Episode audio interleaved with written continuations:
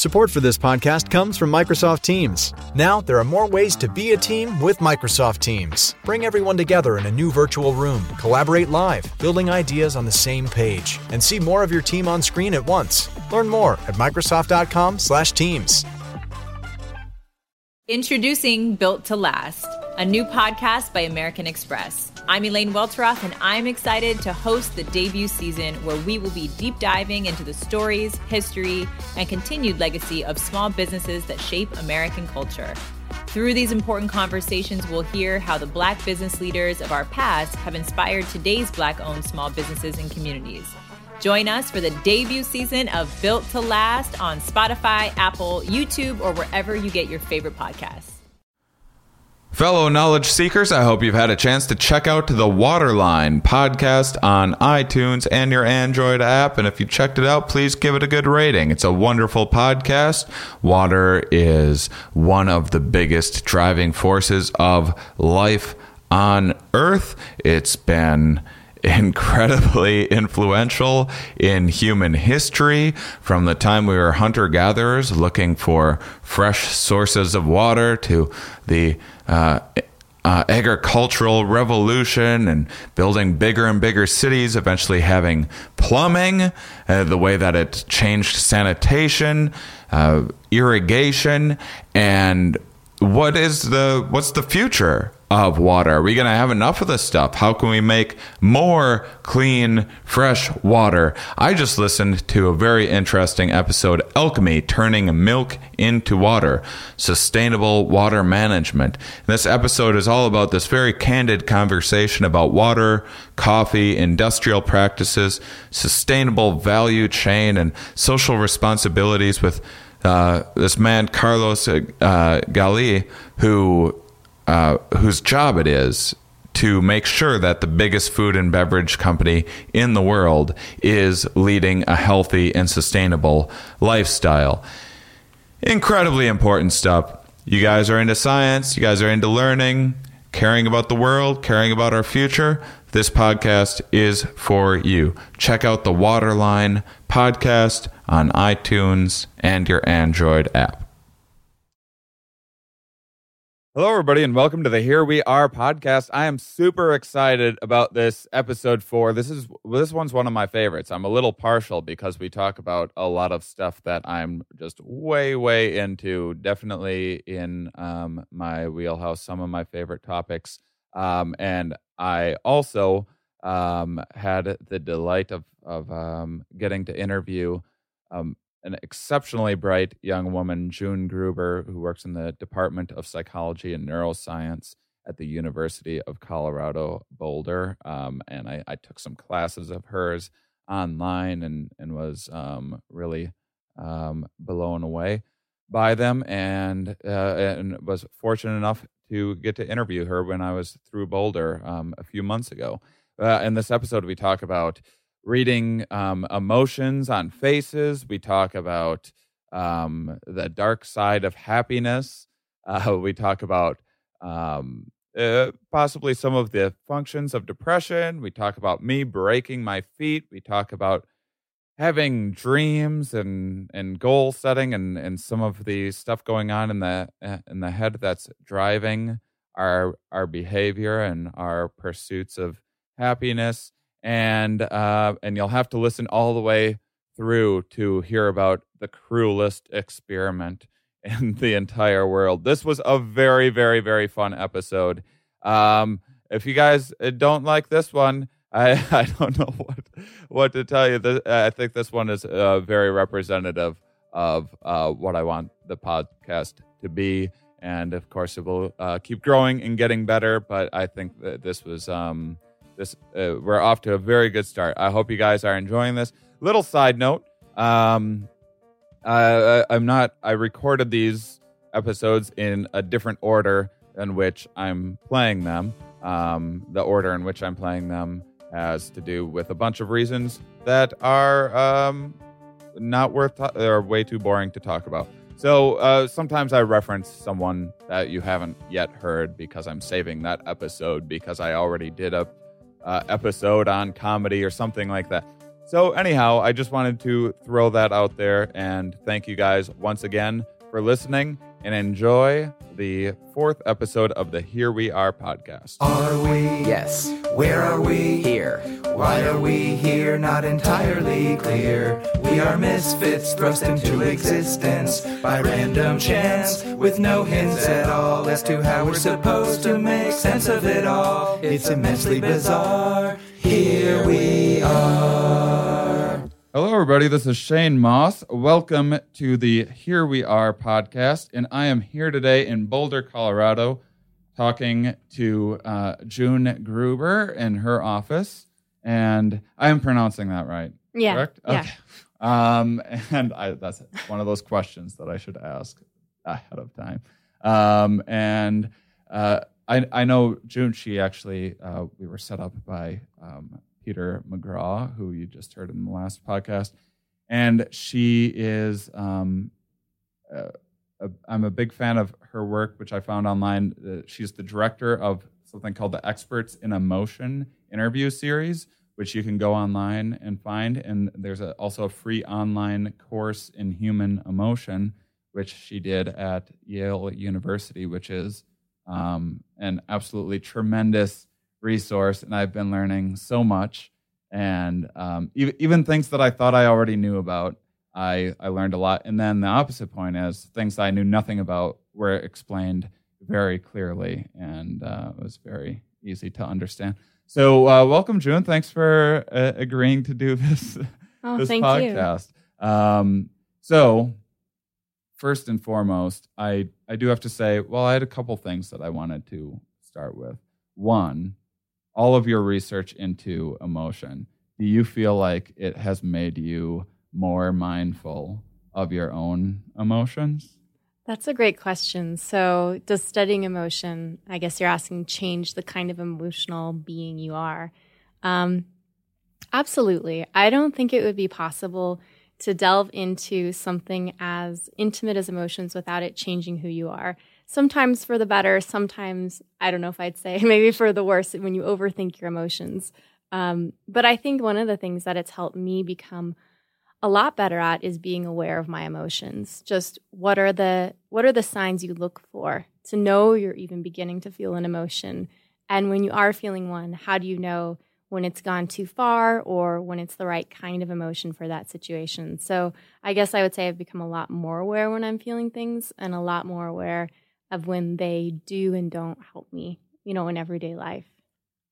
Do you feel like studying emotion has, uh, when you experience um, negative emotions, it it makes it maybe not so bad because for you, you can be like, oh, this is kind of interesting. This is this is work. This is giving me insights into what I do. Have you experienced that at all? Totally. I mean, it's impossible to like study something like emotion without using your own experience. And some people say that, you know, emotion researchers, we are always scientists. Like you can't turn that scientist button off. So it's not only like when you're in the lab watching other people experience emotions, but of course, when you yourself are feeling something, you kind of stop and pause and sort of almost are collecting information as you go. Um, so, you know, I remember times I felt nervous or anxious and I'll be watching like what's happening to my heart rate in my body. Like, am I blushing? Um, you know, what kind of thoughts are going through my mind? Um, and sometimes that's a really good thing because you can gain information. But like I was saying earlier, sometimes you can overthink your emotions too. So you want to be careful not to always have that kind of scientist mindset on and just be human and, and feel things like every other person, you know, in the world too. Right. Um, so... What what uh, what kind of emotions are you feeling right now, would you say? Could yeah. You, am I putting you on the spot? No, no, that? no. That's totally fine. Um, I I feel a lot of, you know, my emotions I'm feeling now are kind of common of, of the way I am. So I right now I feel like the kind of what they talk about is like high arousal emotions, right?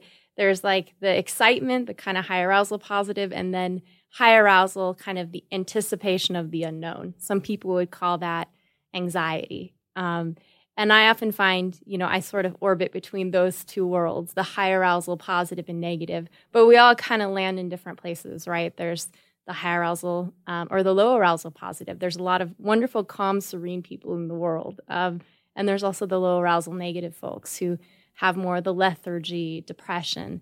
And so it's this kind of little grid that you can kind of point where you are on that grid. And I find to now, today, and probably most of the time, I'm always somewhere in the high arousal realm, for, for better or worse, I guess. That's a, that's a wonderful way to put it. The yeah. anticipation of the unknown is yeah. the best way I've ever heard someone describe uh, anxiety. That's yeah. um uh, that's a good way to articulate it. I ask because right yeah. now, one, I'm excited um, that that you're on here, and I'm excited about this project that I'm doing, and I'm also uh, as well a little bit anxious.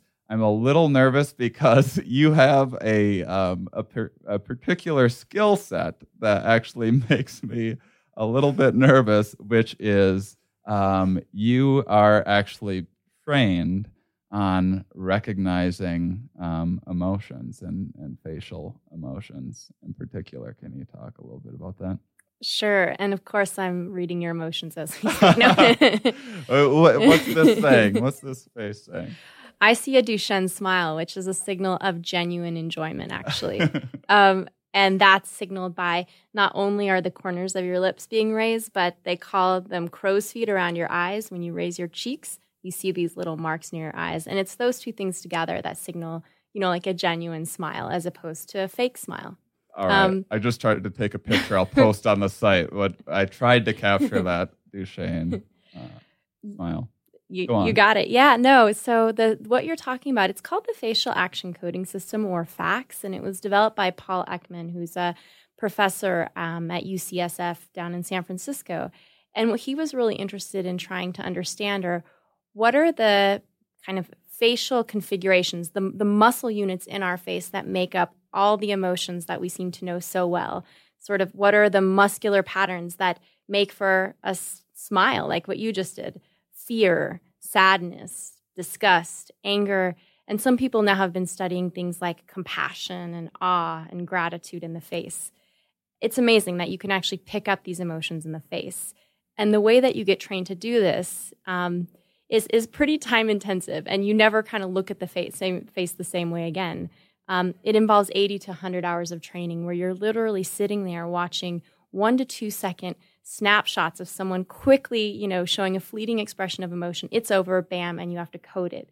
And you code it for what are called action units, which are basically little, you can think of it as little bundles of muscles that contract or don't contract when you're moving your face around.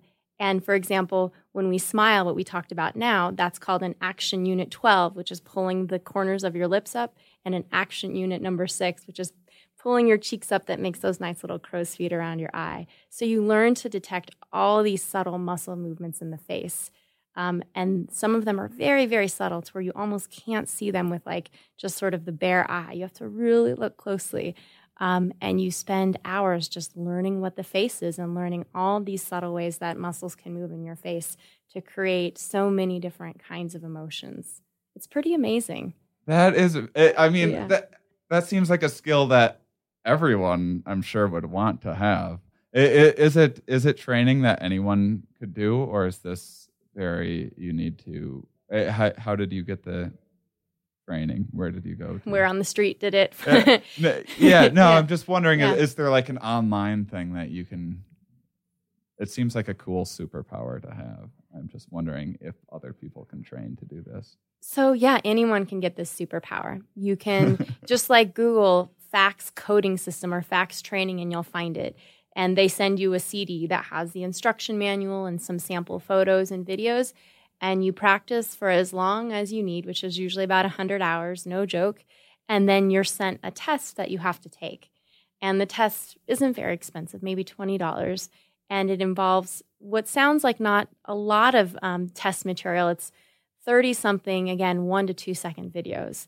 Um, but I would say it probably takes a good twenty hours to take the test because you're really moving frame by frame and looking for contractions of these different muscles in the face. And once you pass the test, you get a nice little handy certificate that says you're a certified FACS coder. Um, so anyone can do it. And in fact, there's been increasing applications of using this FACS coding system in all sorts of ways. Um, some are sort of scientifically grounded and some aren't. But for example, people have begun um, using this to detect when someone is lying, for example.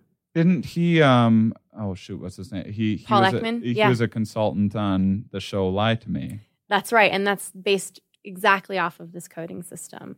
Um, people have also begun, I've heard, using it in airports as um, security screens to look for, I couldn't even tell you, some sort of micro expressions of emotions um, that should signal, you know, passengers who may be potential terrorists or not. And things like that, I don't think you can get it all from the system, but you can certainly get, you know, muscle movements in the face that correspond with emotions that can be useful for all kinds of questions. Um, we, I've even seen applications of this for chimps. There's a thing called Chimp FACS where you can learn to code facial expressions of emotions in chimpanzees um, and in babies, too. They have baby facts. So there's all kinds of different varieties of it, too.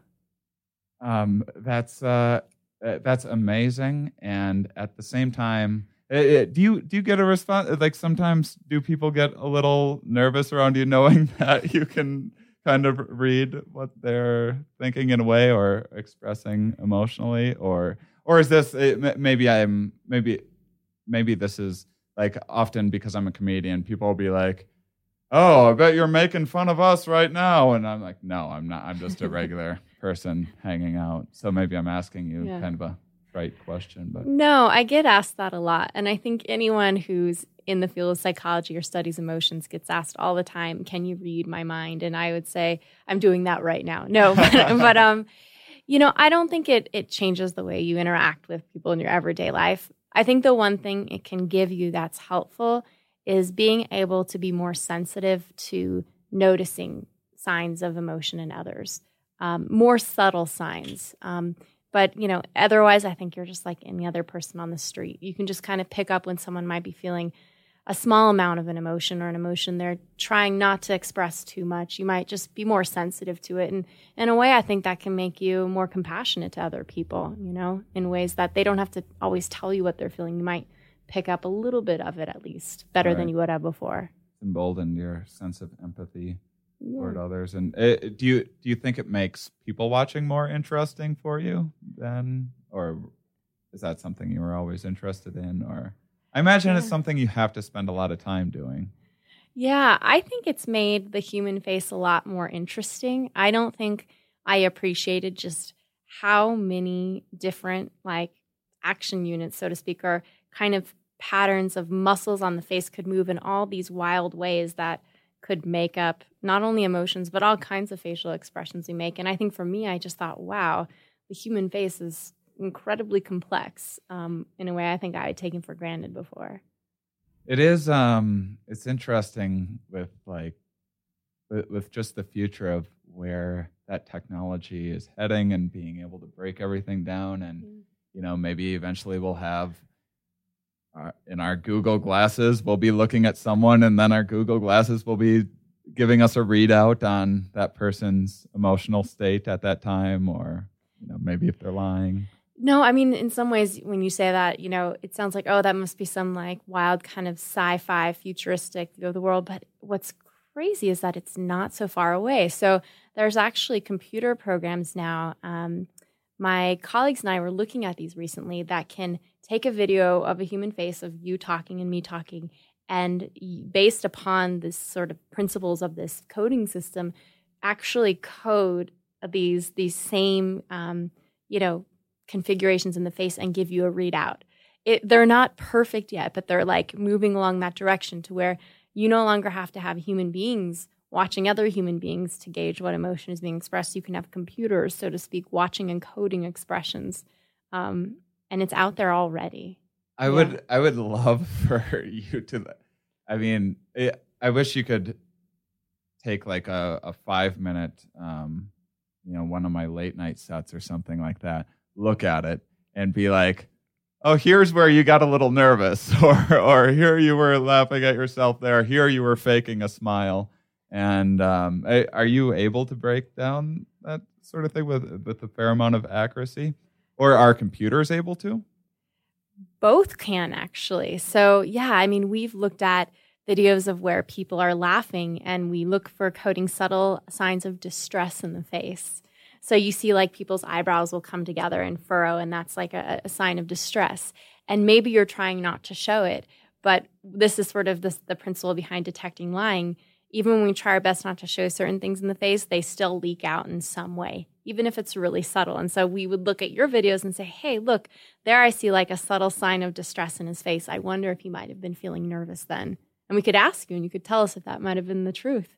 That's interesting. I do feel like often um, when I meet people, I can get a sense of um, of what their insecurities are, because people often tend to kind of lead with their insecurities and kind of try to make up for mm. what their insecurities um, might be. And I don't know if it's kind of along those same lines, or if you, you yeah, in a way saying? Like you try to lead with something that maybe you're most vulnerable about, but in a way that you try to kind of cover it up or reshape it in a new way.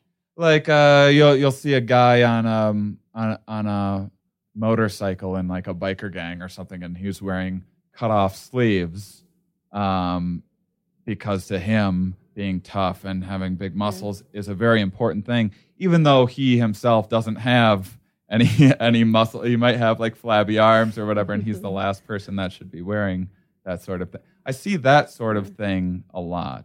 Um, I think we see a lot of that too when it comes to what you and I were talking about, which is emotion. Sometimes you find that the people who seem to put the most effort, I guess, into trying to appear happy, right? Whether that's smiling or laughing, um, sometimes that extra effort gives you a bit of a sign that maybe that's, like you're saying, their biggest vulnerability. They're not actually all that happy, you know, on the inside. And there's even some really interesting scientific work that suggests that's the case, that the people who try the most to appear happy and pursue happiness are those that are actually sometimes the most vulnerable and even sometimes experiencing depression. So this is a big part of your work, isn't it? This yeah. um, kind of the downside, or I, how I'll let you say it. However, I, I'm just going to butcher yeah. it. But but um, the the idea of of having um, kind of too high of expectations for happiness in life. And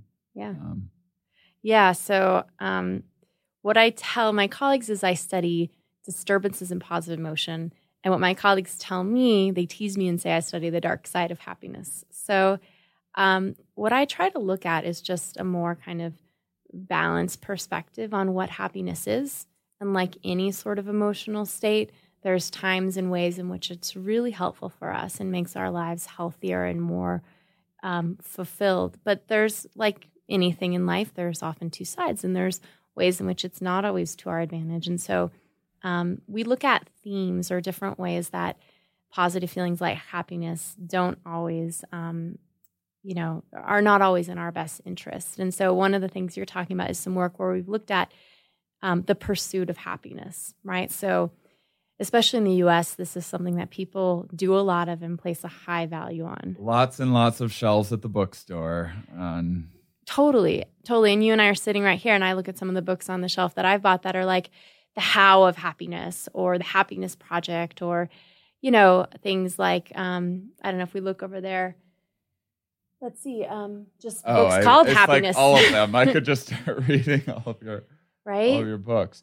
And and and some of these are um, are academic books, and then our other ones kind of more self-helpy. You're you're kind of looking at what the um, kind of cultural um, uh, norms are. Yeah, exactly. So there are some pop psych books out there um, because it's interesting to see what is the public looking for. You know, when we go to the bookstore, I guess now we don't go to bookstores anymore. We go online and like go to look for books. What are the kinds that people are really looking for? And the first thing is that there's just tons out there. Like I couldn't even count the number of books that are supposed to in some way like make you feel happier by reading them, you know?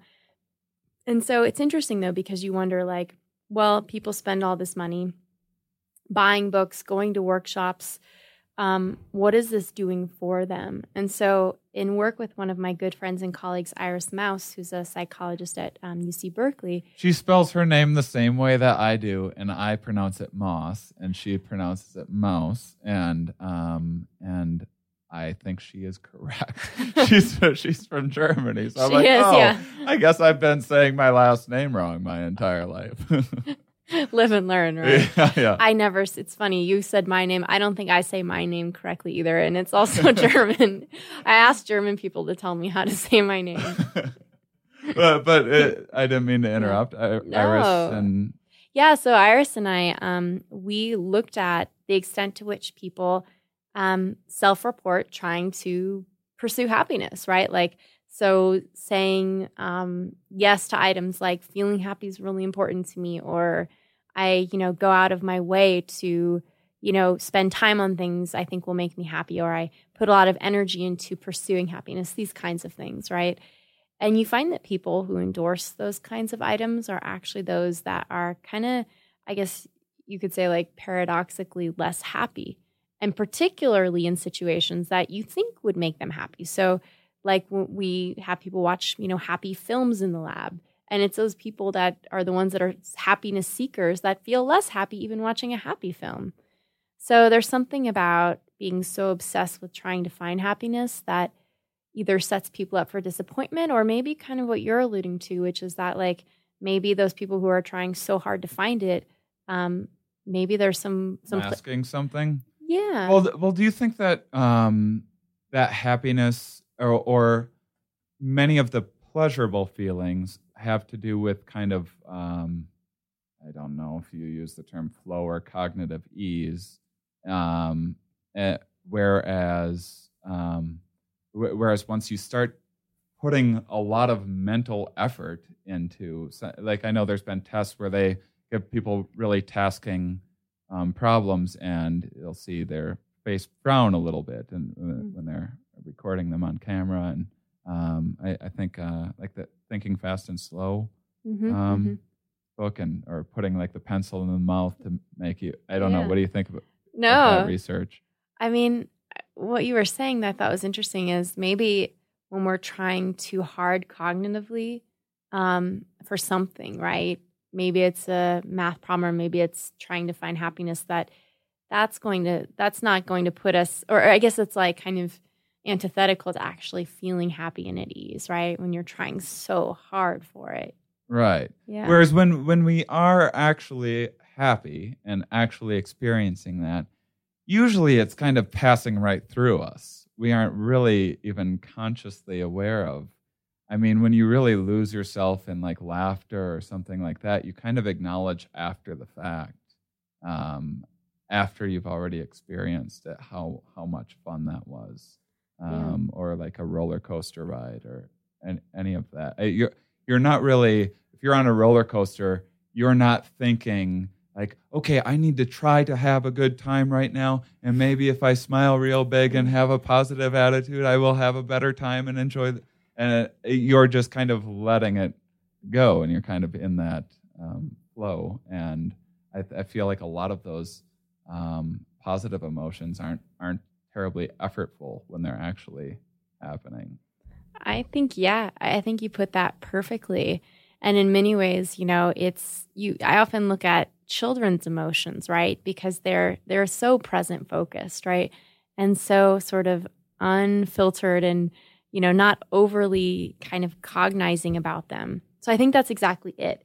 And when you asked me at the beginning, like, you know, for someone who studies emotion, you know, what are some of the drawbacks? I think it can be overthinking your emotions in the moment yeah. and almost kind of, you know, distorting them in a way from what they were in their purest form. Yeah, well, I mean... I, I don't know if now's the best time to get into this, but um, I, I'll give you an opposite point, which yeah. is um, just I've been talking about my broken feet way too much on this podcast because it to yeah. me it's um, it's just an interesting case study to have different people that research different things um, use their approach on kind of um, what I've went through, just because I've always. Uh, you know, when I was in school, I was always like, well, how are you going to use this? Some of these like bizarre history facts, memorizing what year a thing happened. And, and I think a lot of people experience that. And uh, science, well, when am I going to use that? When am I going to use chemistry? And what I'm trying to do with this podcast is, is um, kind of demonstrate how a lot of work like yours can really help people shape their lives and make better decisions and that sort of thing. Mm-hmm. And, you know, one of the things, because uh, do you meditate at all? I, I try to. Um, I would say I I'm an amateur started. at best. I'm an yeah. amateur at best. I just started earlier this year.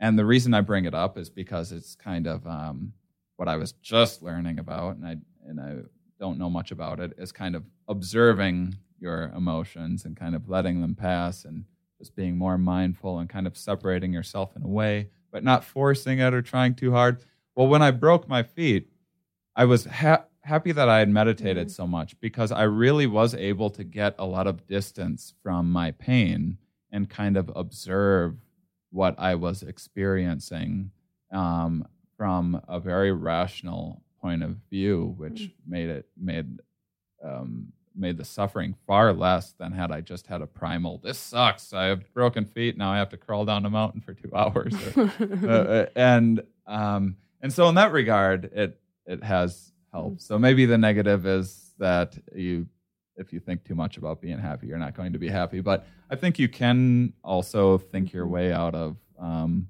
negative states that you might not have any control over. I think that's right. And there's actually some really nice work in the field of emotion regulation, sort of how we try to manage or change our emotions, that looks at exactly what you're saying, like how can you think about your emotions in a way that changes them for for your own health. And so what you're talking about reminds me too of what's called cognitive reappraisal. So something crappy happens to you. Can you try to see it in a different light so it's not so bad, right?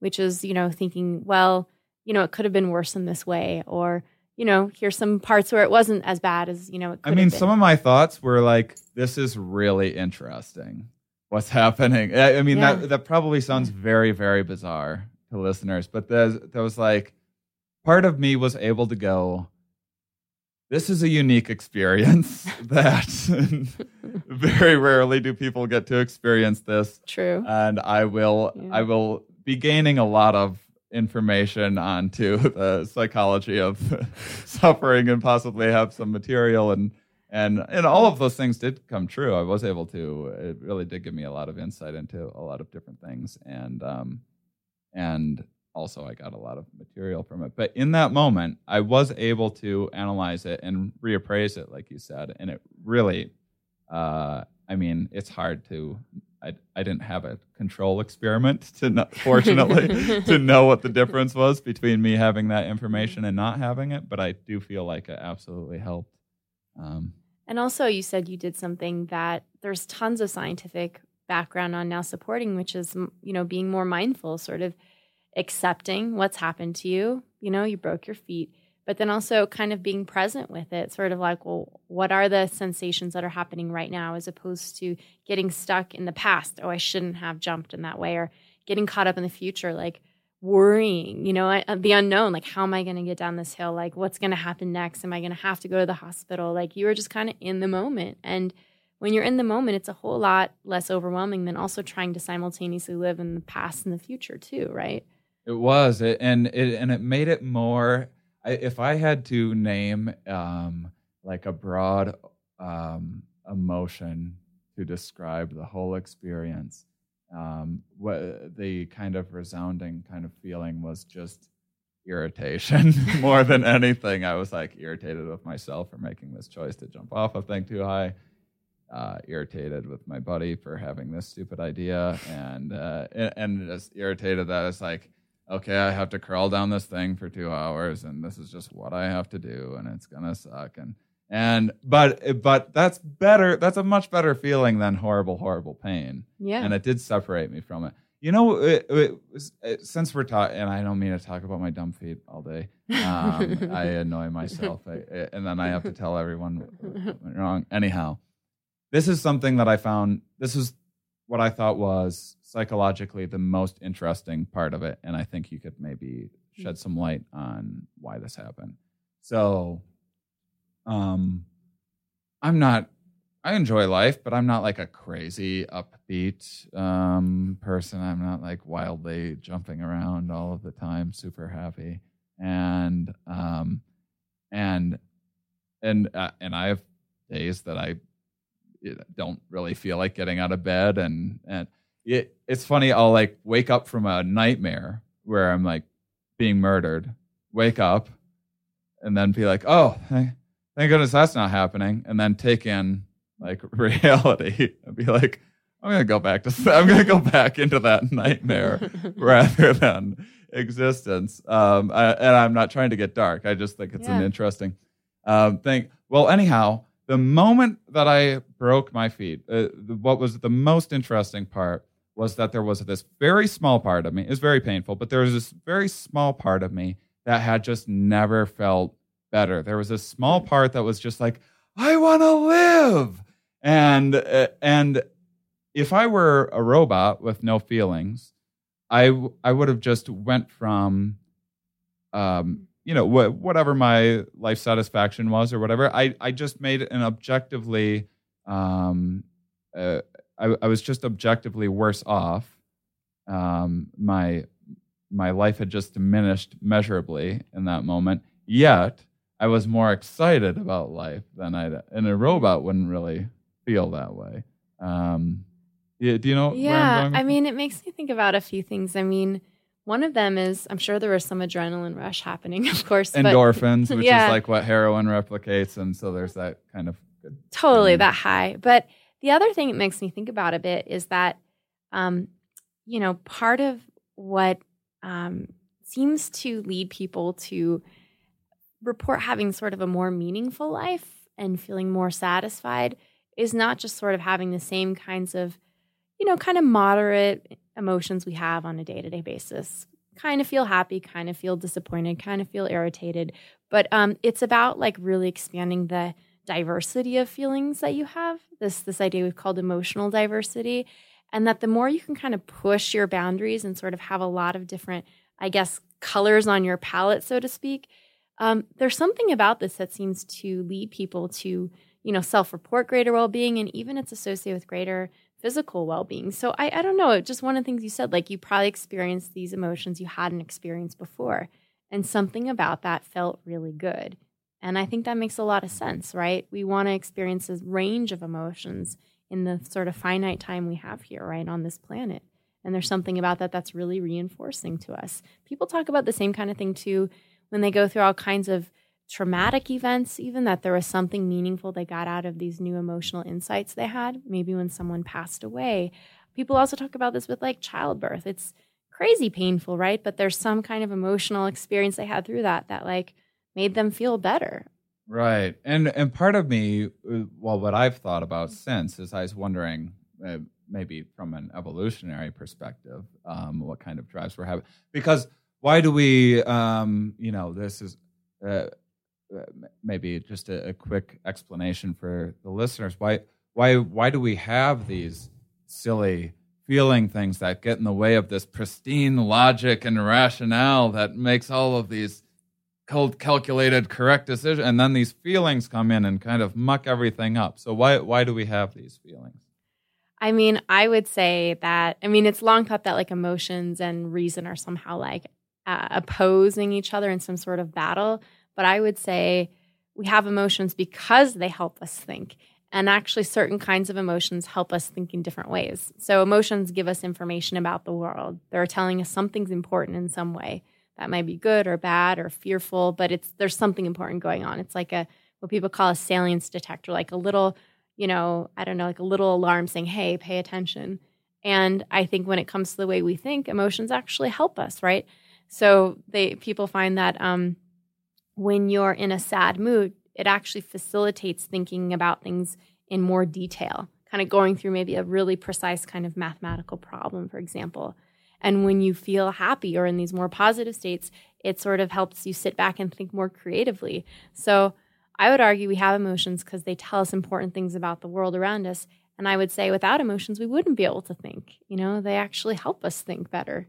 Right. I um, because I wanted to talk about that with... Um... With with some of the, because a lot of times it seems like we live in a society where we're almost, and I, I don't even, I'm I'm not as fond as, of some of the sociological and blaming culture for everything necessarily, but um, it does seem like uh, in the American culture, it's a lot of people kind of running from these icky, negative feelings, and people feeling like this is uh, like like something that's gone wrong with their with their brain, like this this this feeling they're not supposed to be experiencing as something that they need to kind of run from. You know, I mean, for me personally, I feel like I um, I don't drink anymore, but I, I feel like I spent um, many years kind of uh, drinking away um, my problems, or attempting to, um, often without uh, very good results, and often creating more problems.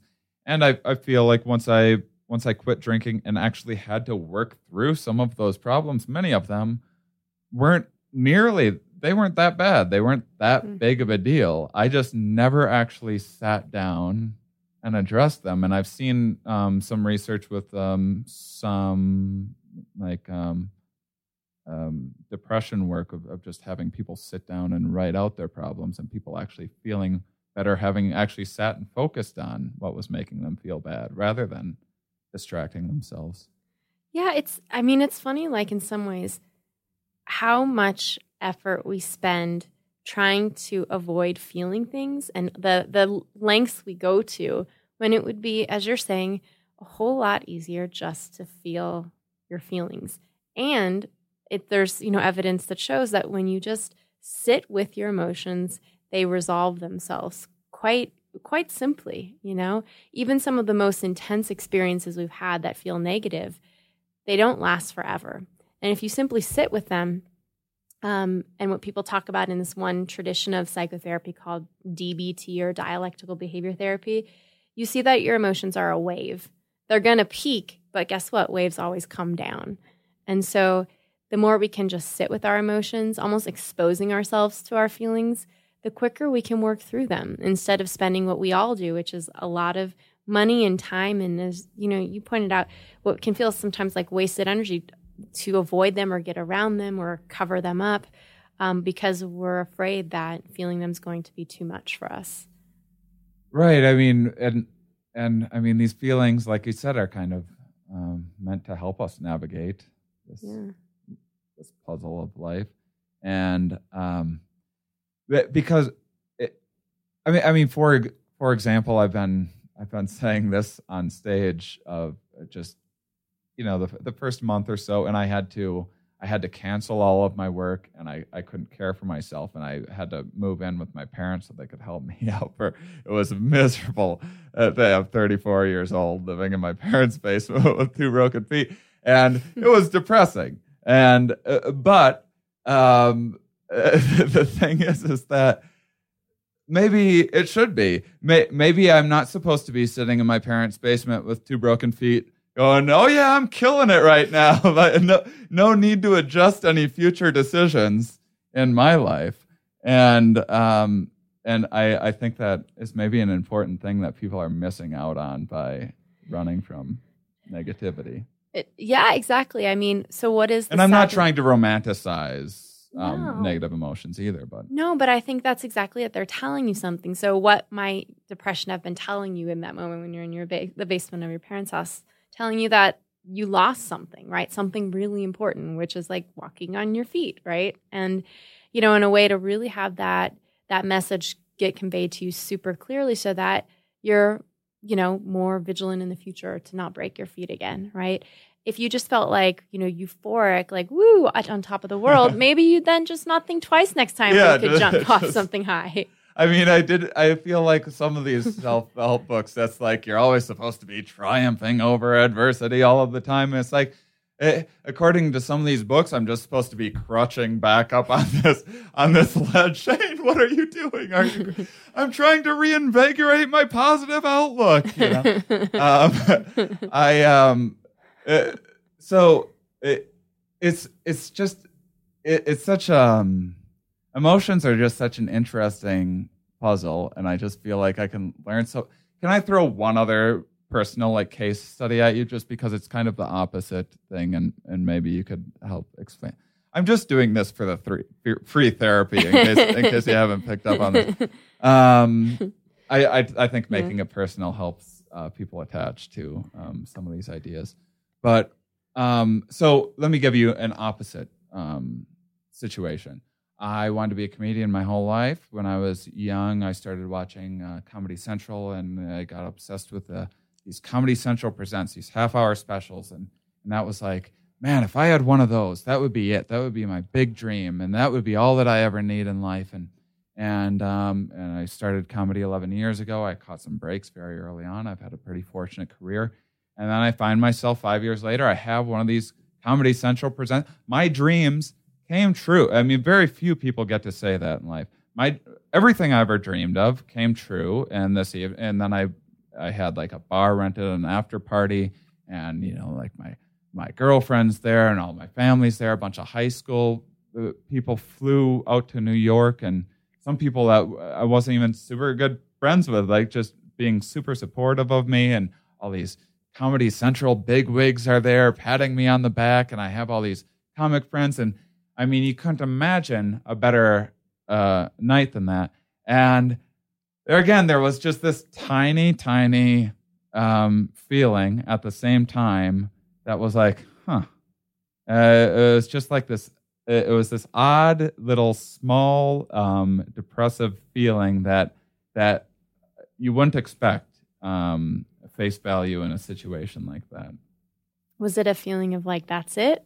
Or, it was very much um, a feeling of that's it, of maybe my expectations were yeah. too high. I don't want to step on what you you may. No, you know, yeah. it's it makes me think there's this work by Dan Gilbert, who's um, a professor uh, of psychology at Harvard, that's called affective forecasting, which basically, if you break it down, it's just like, how good are we at predicting our future emotional selves? And we're actually pretty bad at it. We're really bad at predicting how we're going to feel about things. And most of us, what we tend to do is probably exactly what um, you did in that situation, is we overshoot. Like, so if I was going to predict how happy I might feel if I won some some award I was working really hard on, I would probably overestimate how happy I was going to be. Um, but that's important because it motivates you, right? It makes you work really, really hard, like you're saying, to right. achieve your dreams. But what you find once you get to your dreams, if you're lucky enough, is that you're probably not going to feel in the moment as happy as you thought you were.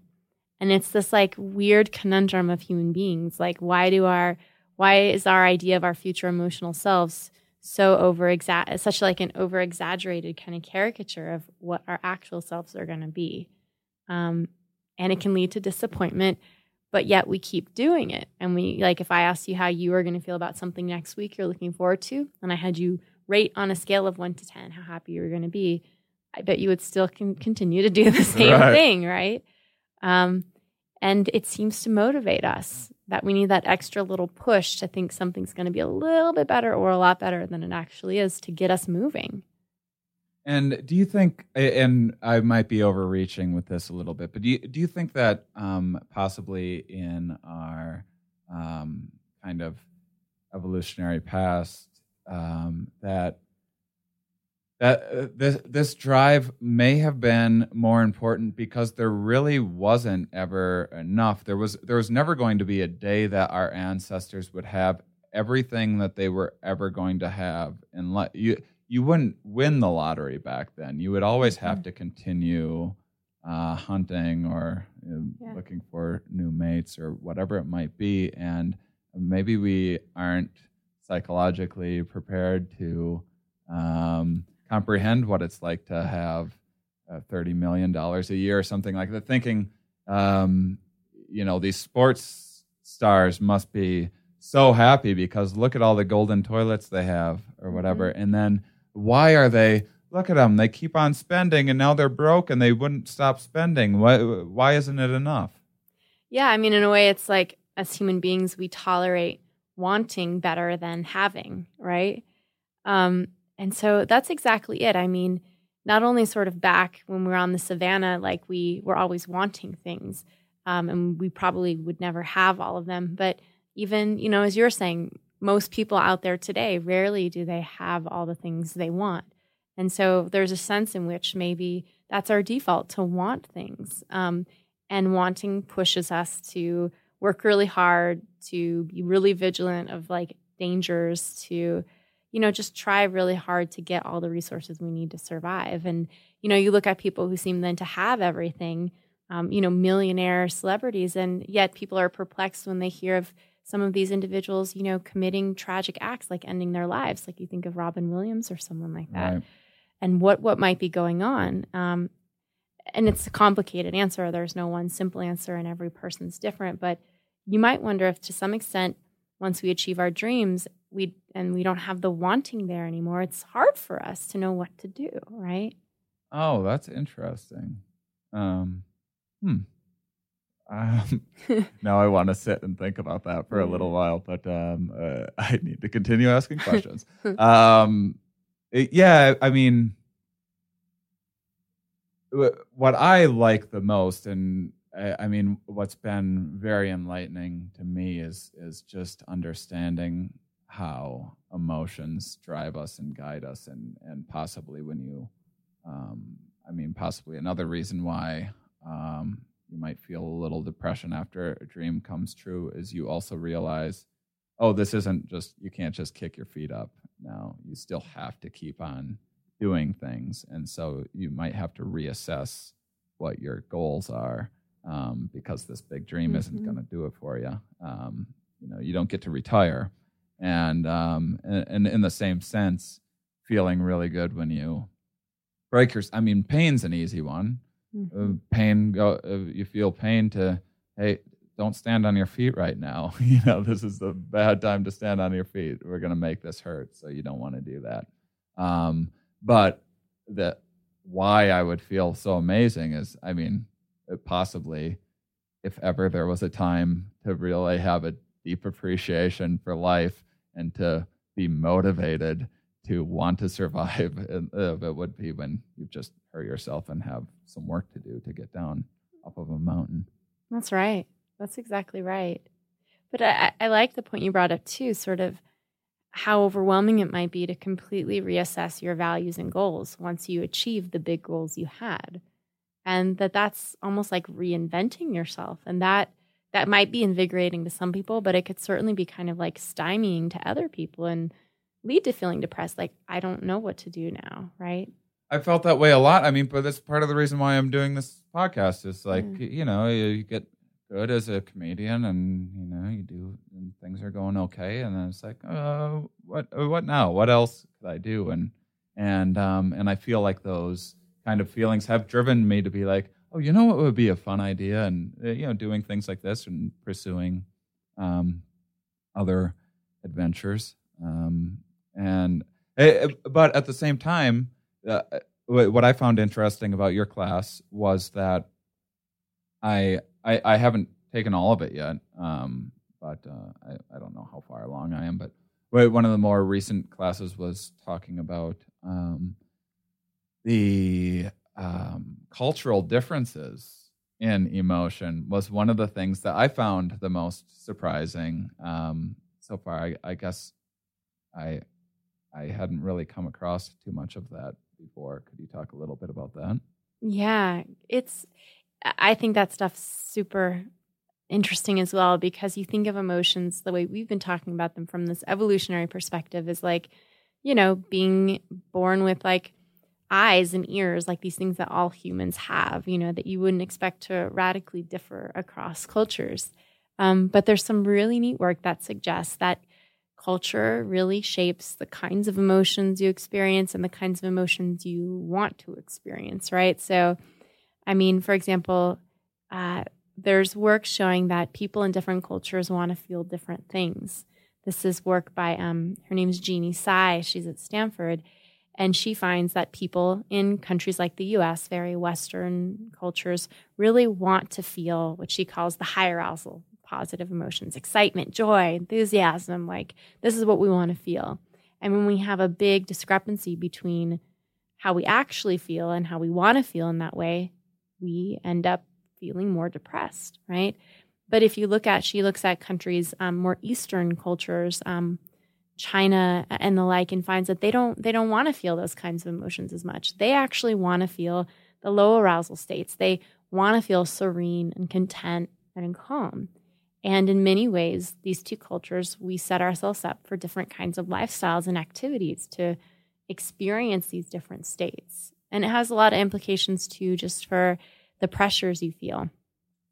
And, it, I mean, there's even um, there's even, like, different words that some yeah. cultures um, don't have necessarily. Uh, yeah, I mean, like schadenfreude, for example, right? Like, we don't really have, I mean, we've sort of adopted that word in English, but we never have sort of feeling pleasure at another person's um, pain, right? So maybe there's someone who really didn't like you, Sean, and they saw you break your feet and they felt this sense of like, ah, that feels good watching him suffer, right? Yeah. Um, we feel this people we may be jealous of, right? When they don't quite get the award or quite win the thing, we have this sort of pleasure at people that we feel um some sort of tension with or, you know, don't like necessarily. Do you think that, um, I, I sometimes think that maybe uh, how we experience um, emotion might be shaped by our ability to articulate um, emotions. And I, because I, I feel like, um, and, and that can kind of shape our personalities as well. Um, and th- this, this might be the point where I go off the tracks and have no idea what I'm talking about, but, um, I feel like if you're, say you're a little kid, like I grew up in the Midwest, and um, and I always felt like I was um, very, a very kind of deep um, thinker compared to what a lot of people were doing, uh, seemingly, and and I I often felt that um, because I was a little more quiet and observing um, things, I. I might be like pensive, but I didn't know that was a word. People would just be like, "Are you sad right now?" And because people were saying that, I, I was kind of like, "Well, this must be what sadness feels like." And and then and then that was becoming like sort of a feedback loop in a way, um, which like self-fulfilling in a way. Yeah, yeah. And and and I wonder if. if a lot of our experience and a lot of how our personalities are shaped are are kind of like that. We get into these habits early on of like these emotional strategies that maybe worked when we were younger, like, hey, don't don't speak up for yourself because people mm-hmm. around here don't agree with what you have to say. And then that turns you into a maybe a shy person when later on uh, you that might not be to your advantage, but it's it's now a habit. You sound like someone who's a like trained psychotherapist. That's totally, I mean, that's so much of what people will go to therapy t- to do in a way is to unlearn habits like, or ways that you manage your emotions or behave that were useful or at least made sense in response to your environment when you were young, but that just aren't working anymore, right? And so people spend a lot of time and energy trying to reshape those habits. And I think the other point you said is is totally right on too about how our language shapes the very emotions we feel and don't feel, right? Um, that, you know, people, you even look at the degree to which people have just a few number uh, numbers of words for emotions or have like a lot. And they could just differentiate a thousand different states. And it seems like even their experience becomes more nuanced just by having words to label their emotions with. And even being able to label emotions with words that you didn't have before in turn shapes your emotions. The better you are able to label all kinds of emotions, the less intense they feel. So all this goes to say is that I think our context, our cultural context shapes a lot of who we are and like the way we respond and also can like change the very emotions you have if you simply like have words for them. Um, that that's amazing. I, I have like one other question yeah. I wanted to ask you, but it, it, you know what? F- let's see if we have time. For first off, um, because we need to wrap up. Uh, I need to uh, get you to your lab meeting. Um, first off, uh, each week I have uh, a guest plug a charity that they enjoy. Um, plug away. Yeah, I'm I'm all for sort of the National Humane Society. I found as a psychologist, as much as we spend time studying humans, um. I can't help but wonder about just the emotional lives of animals and wanting to protect them as much as we can.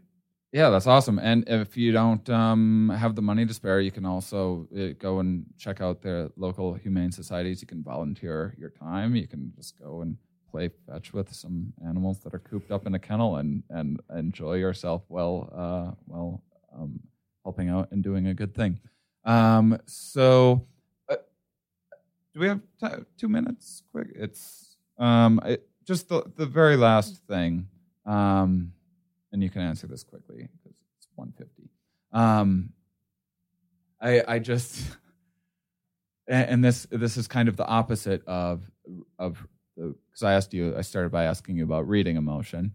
Um, you had a test where you uh, had people um, sing karaoke in front of a camera. They must not have known there's a camera there, correct? And then you had them watch uh, the video of them singing karaoke to no music. So question number one, what kind of a monster are you? and, and two, what was this experience uh, experiment all about? Yeah, so we called this the cruelest experiment in the world. um, so this was a task where yeah, people came in and they were told this cover story that we're really interested in looking at how your body responds to music. So, you know, here's a karaoke screen, here's the, the Beatles song Twist and Shout, go, right? And they, they, they're in a room by themselves and they just, they went for it. And then they're sitting there once it's done and the video plays back and it's just them and you don't hear the background music, nothing. And it was... I mean, it's like, it was to study embarrassment, basically. We were trying to get people to be really self-conscious, and my God, it worked. Some people just, like, couldn't handle it. It was, um, you know, it was pretty painful. And then as the experimenter, it's like this vicarious embarrassment of, like, watching someone feel embarrassed. It was painful for everyone around. But what was really interesting about it is just, like, looking at what embarrassment is. And it's actually, like, a really important emotion. So it tells us when we've done something that's like a social faux pas and makes us like readily alert to it and like want to do things to like amend our behavior, right? And so we just want to understand like, well, what is that like, you know? You know what's the most embarrassing? Huh. Being conspicuously embarrassed. I feel like blushing makes yeah. me more embarrassed than whatever the initial embarrassment was. And that, and your body does this thing where like all this blood flows to your cheeks and makes them bright red, so you do stand out more, and people do look at you more when it's the very thing you don't want to be happening, right? In the that feedback, moment. Like what happens in a panic attack, yeah. sort of, but with embarrassment. Totally. Um, and and uh, I, the reason why I asked was, so do you think? So we talked about like the future of um, detecting emotion. What, what do you think about the future of eliciting emotion? Do you think?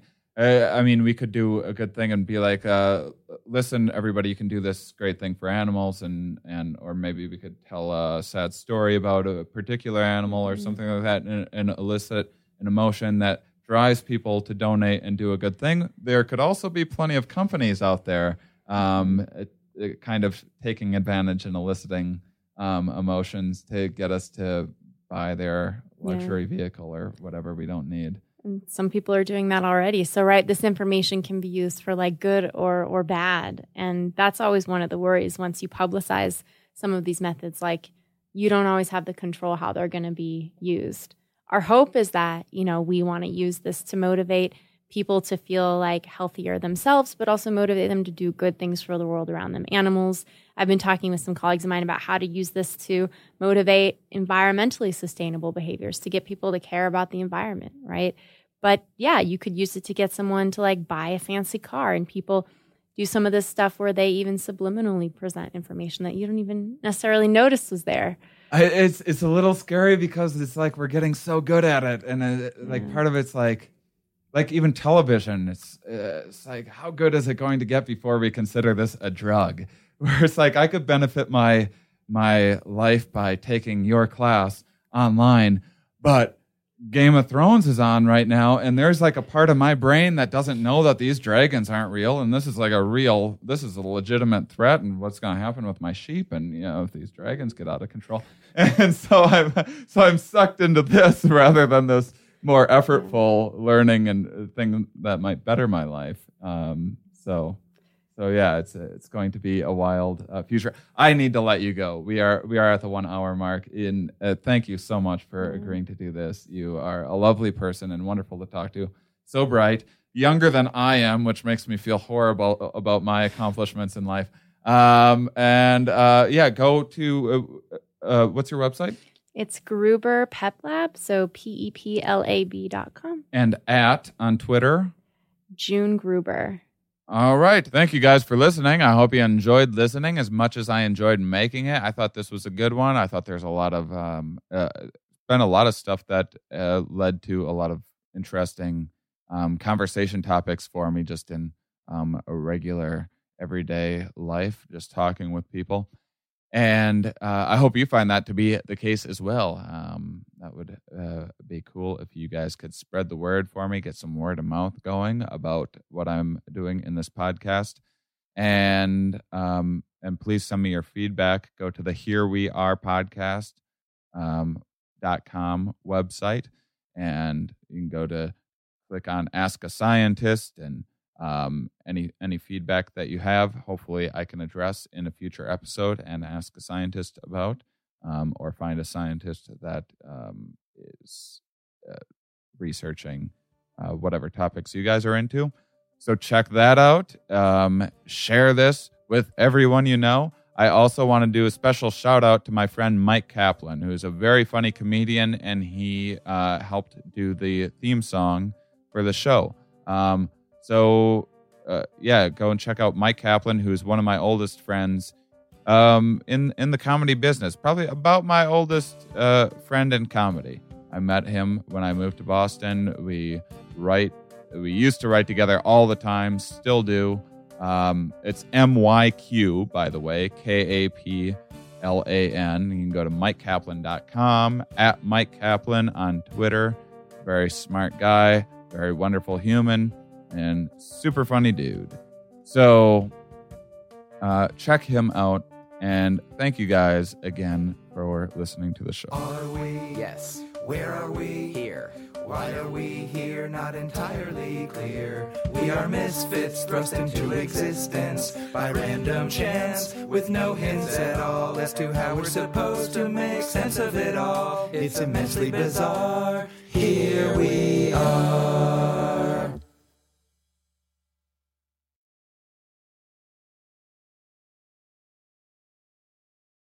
Hello, I'm Dave Ross. Hey, and I'm Hampton Yount. And we host Suicide Buddies on Starburns Audio. That's right. It's a podcast about suicide, but not to make light of it. We actually talk about suicidal thoughts, depression, kind of with a sense of levity that Dave and I have with each other. And he's my best friend. Come on. Yeah, we're buddies. Suicide Buddies. That's the title. One of our favorite episodes that we've recorded so far is about this guy, Jan Pataki, who was a Polish aristocrat in the nineteenth century. Mm-hmm. And he, uh, one of the reasons it's possible that he killed himself is that he thought he was a werewolf. Oh. Check out a clip.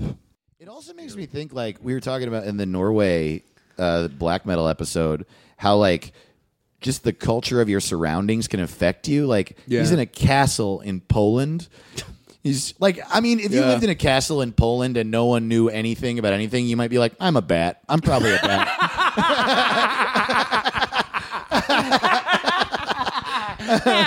That's like literally what happened to Batman. He literally is in his mansion. He's like, you know what? Fuck it. I'm, I'm a, a bat. bat. I'm a bat. I'm a bat. I'm a, I'm a, I'm bat. a bat that helps people. I'm a bat that helps people. I'm a, I'm a rich... I don't know what you want from me. And, uh, my, and my, my girlfriend, she's a cat. She's a cat. My she, girlfriend's she, a cat. She steals things. She's a woman who steals things. She's a cat. I'm a bat. I'm a bat. I help people. She's a cat. We fight a penguin. My. Uh, my